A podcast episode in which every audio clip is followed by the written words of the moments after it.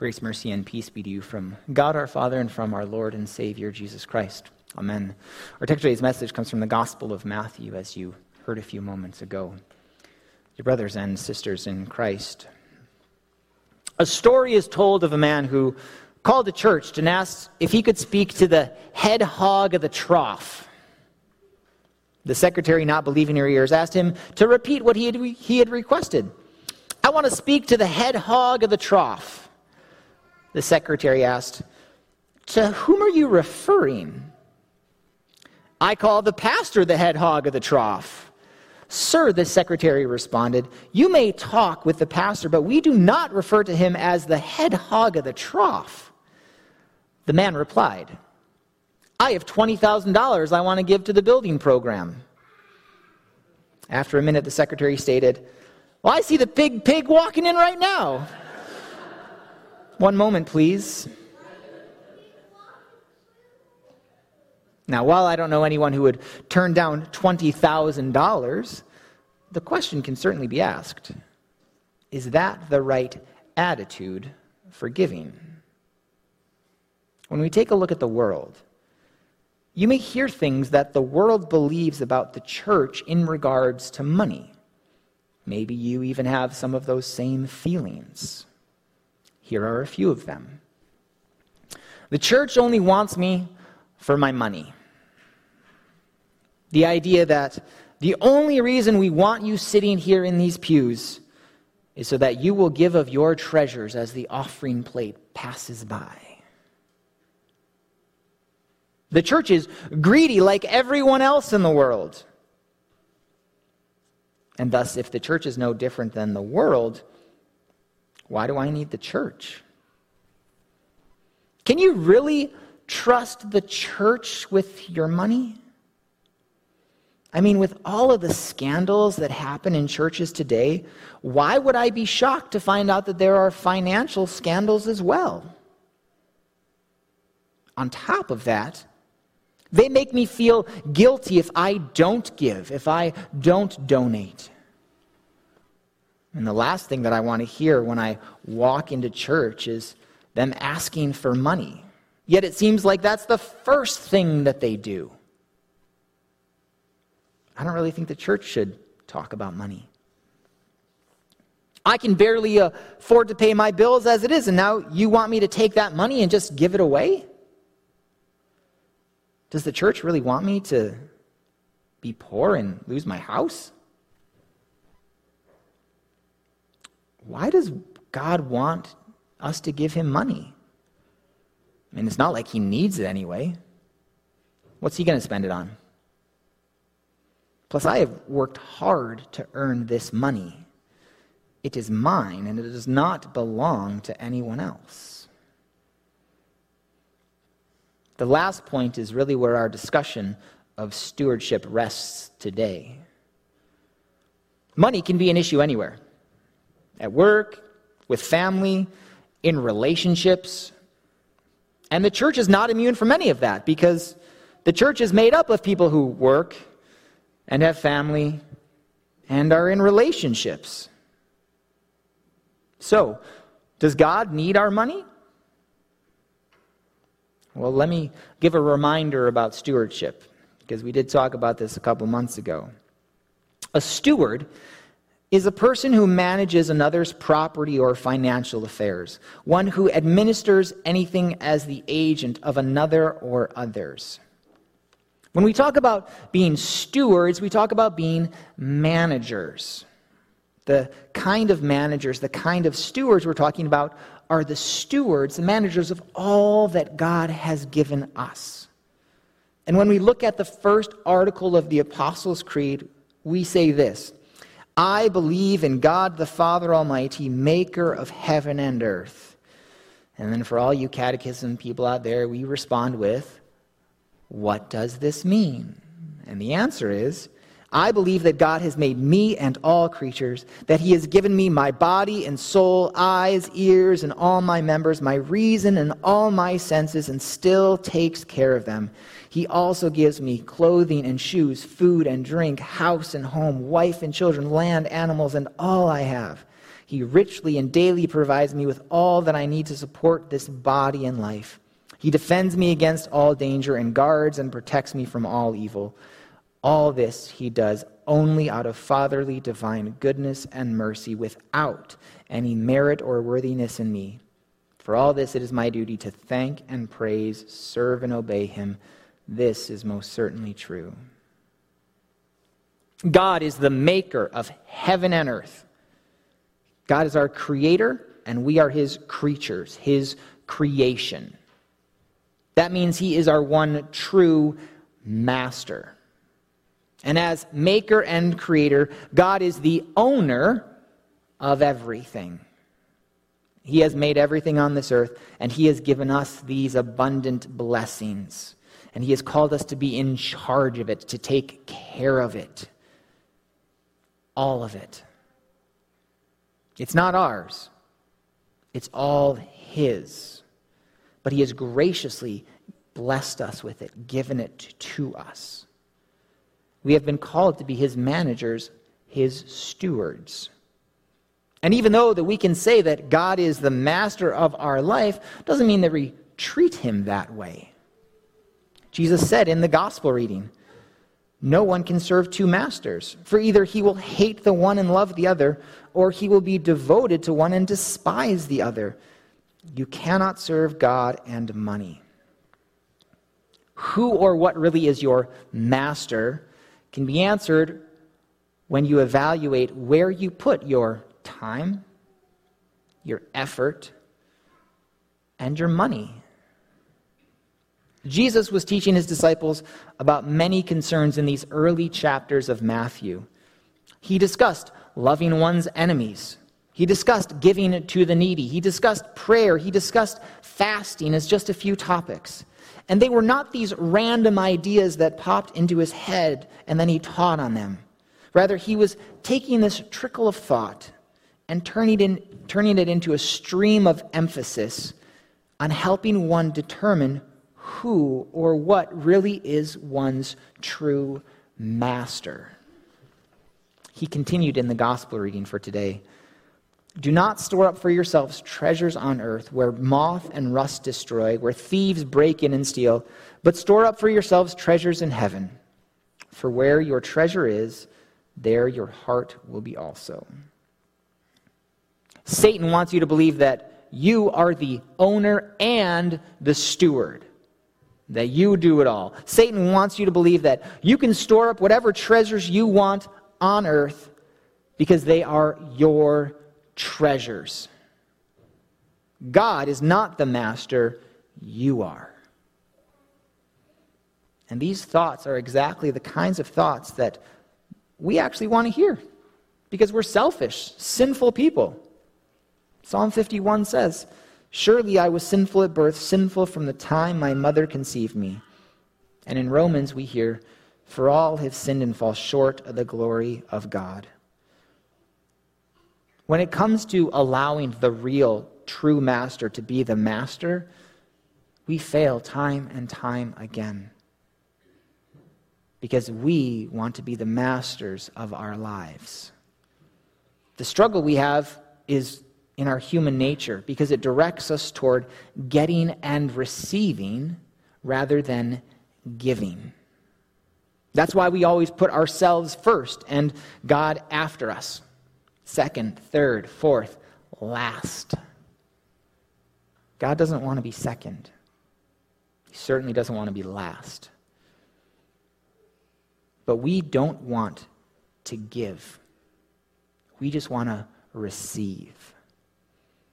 And this is a great thing to talk about with stewardship. Now, this morning, you saw that I gave Penny 10 pieces of candy for free. All I asked for was one back. It seemed pretty easy for her. Right? There's probably something to be said about their having faith like a child. But what would you do? Would you give me one back as easy as she did? I mean, if you had all 10, they're yours. Or would you come up with all kinds of excuses as to why you couldn't even just give me one? And what if we turned that candy into cash? Right? And I gave you a nice $10 bill. Would it be as easy to give me $1 back? I mean, that's the problem in our lives. We often don't talk about the 90% of everything that God has given us. We focus on that little 10% that we have to give back. But let me let you in on a little secret. You don't have to give back anything. You can keep it all. Most of the world lives like this. I would venture to guess. The point is, God has given us everything in this world, all of the stuff. He's given us everything that we need to support this body and life a roof over our heads, clothes on our back, food to eat, money in our pocket, family, friends. Everything that we have, He has given it to us. And everybody is different, right? Some have more than others. And it's not because God favors you or loves you more. I know that God loves you. I know that He loves me. But that doesn't mean that He's going to make us all rich. And actually, the more you have, the harder it is. Jesus says in Matthew, I tell you the truth, it is hard for a rich man to enter the kingdom of heaven. The more you have, the harder it is to give up that master. When we talk about stewardship, about being managers, we're saying that God only wants to, us to give a little back. He's not demanding it. This is not the law. Paul writes in 2 Corinthians that God loves a cheerful giver and that people shouldn't give reluctantly or under compulsion. Another way to look at it is by remembering that all things, including money, belongs to God. And the real question is how much of what belongs to Him are we going to keep for ourselves? And how much are we going to use to fulfill His purposes? King David said it well in First Chronicles. But who am I, and who are my people, that we should be able to give as generously as this? Everything comes from you, and we have given you only what comes from your hand. Now, let me let you in on a, another little secret. When we talk about that 10%, it's not just money, it's about your talents. God wants you to use your abilities, the things that He has given you, blessed you with, for His glory. And it's also about the time that you spend with Him and for him. Now, speaking of time, did you know that the one hour that you spend here today? I mean, and I know that some of you want me to keep it one hour because I see you all start to get antsy in your pantsies once 11:45 comes around.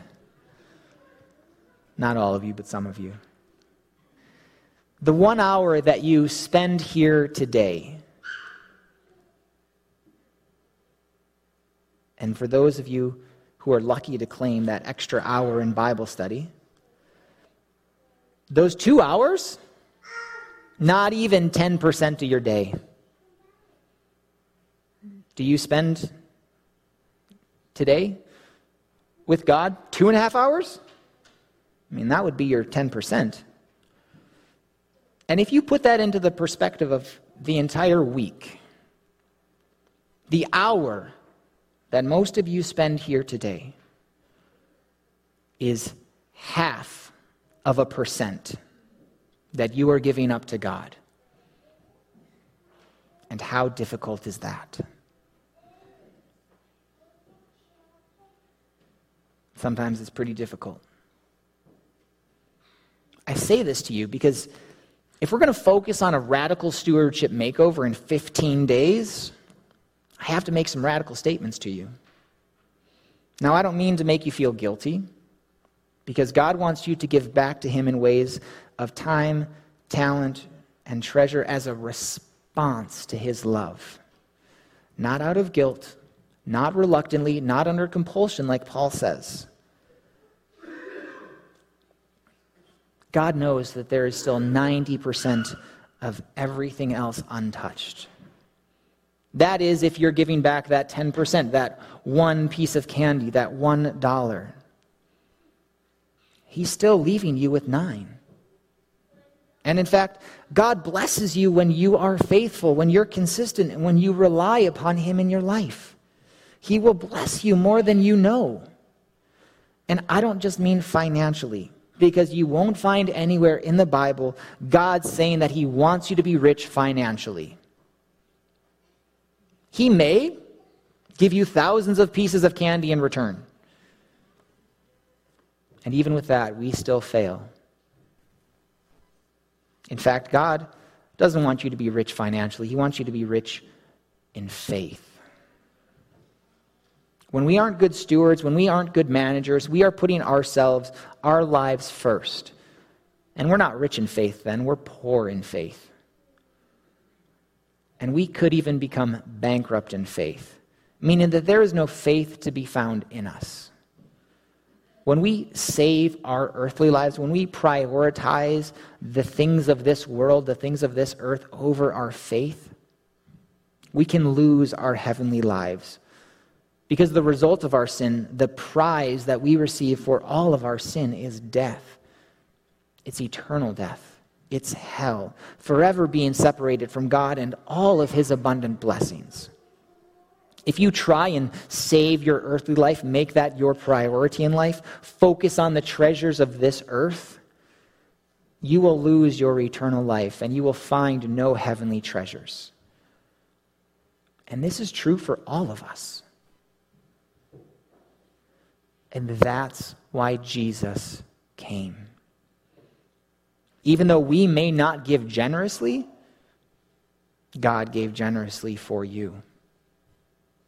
John 3:16 says, God so loved the world that he gave his one and only son, that whoever believes in him shall not perish but have everlasting life. God gave generously for you.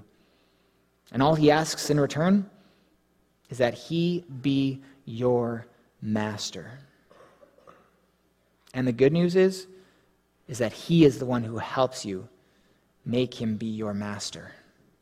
That's the work of the Holy Spirit, to create faith in you, to help you lead a God pleasing life, to live your life with God as your master and your owner. And the gifts that you give Him in response to that love demonstrate that He is your master.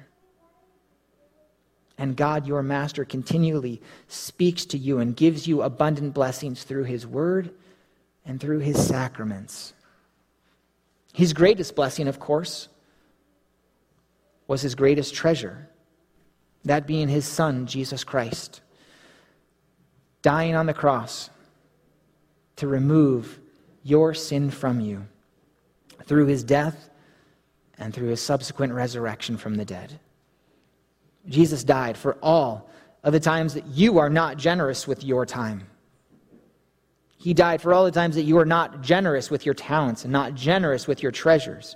He died for all of the times that you do not give cheerfully. He died for all of the times that you do not allow him to be your master. For all of the times you act as the owner. For all of your sins, even the ones you don't think are worthy of his forgiveness. Christ died for them. Christ died for you. Christ died for me too. And that is what we focus on. As we heard in Hebrews, we fix our eyes on Jesus, the author and perfecter of our faith, who for the joy set before him endured the cross. For the joy set before him. I always thought that was an interesting line. Jesus is not just our example and our model, He is our Lord and Master because He is the one, the only one who could have loved us enough to live a perfect life for us, to give His life for us. How? Joyfully. Joyfully laying down His life for us, joyfully dying on the cross for us, in order to give us eternal life. Whether we know it or not, our life begins and ends with Jesus. Whether we believe it or not, Jesus is our owner and our master, and we are the managers. Whether we are prioritizing him or not, he is the one who will help us to seek first his kingdom and his righteousness. And he will be the one to add all of these things onto us as well. And it is he who will help us run this race with perseverance and consistency, making him our first priority, our master. And finally, he is the one who helps us to finish our faith, to complete the race, where we will then see him face to face. Amen. And now the peace of God, which passes all understanding, guard your hearts and minds in Jesus Christ our Lord and our Savior. Amen.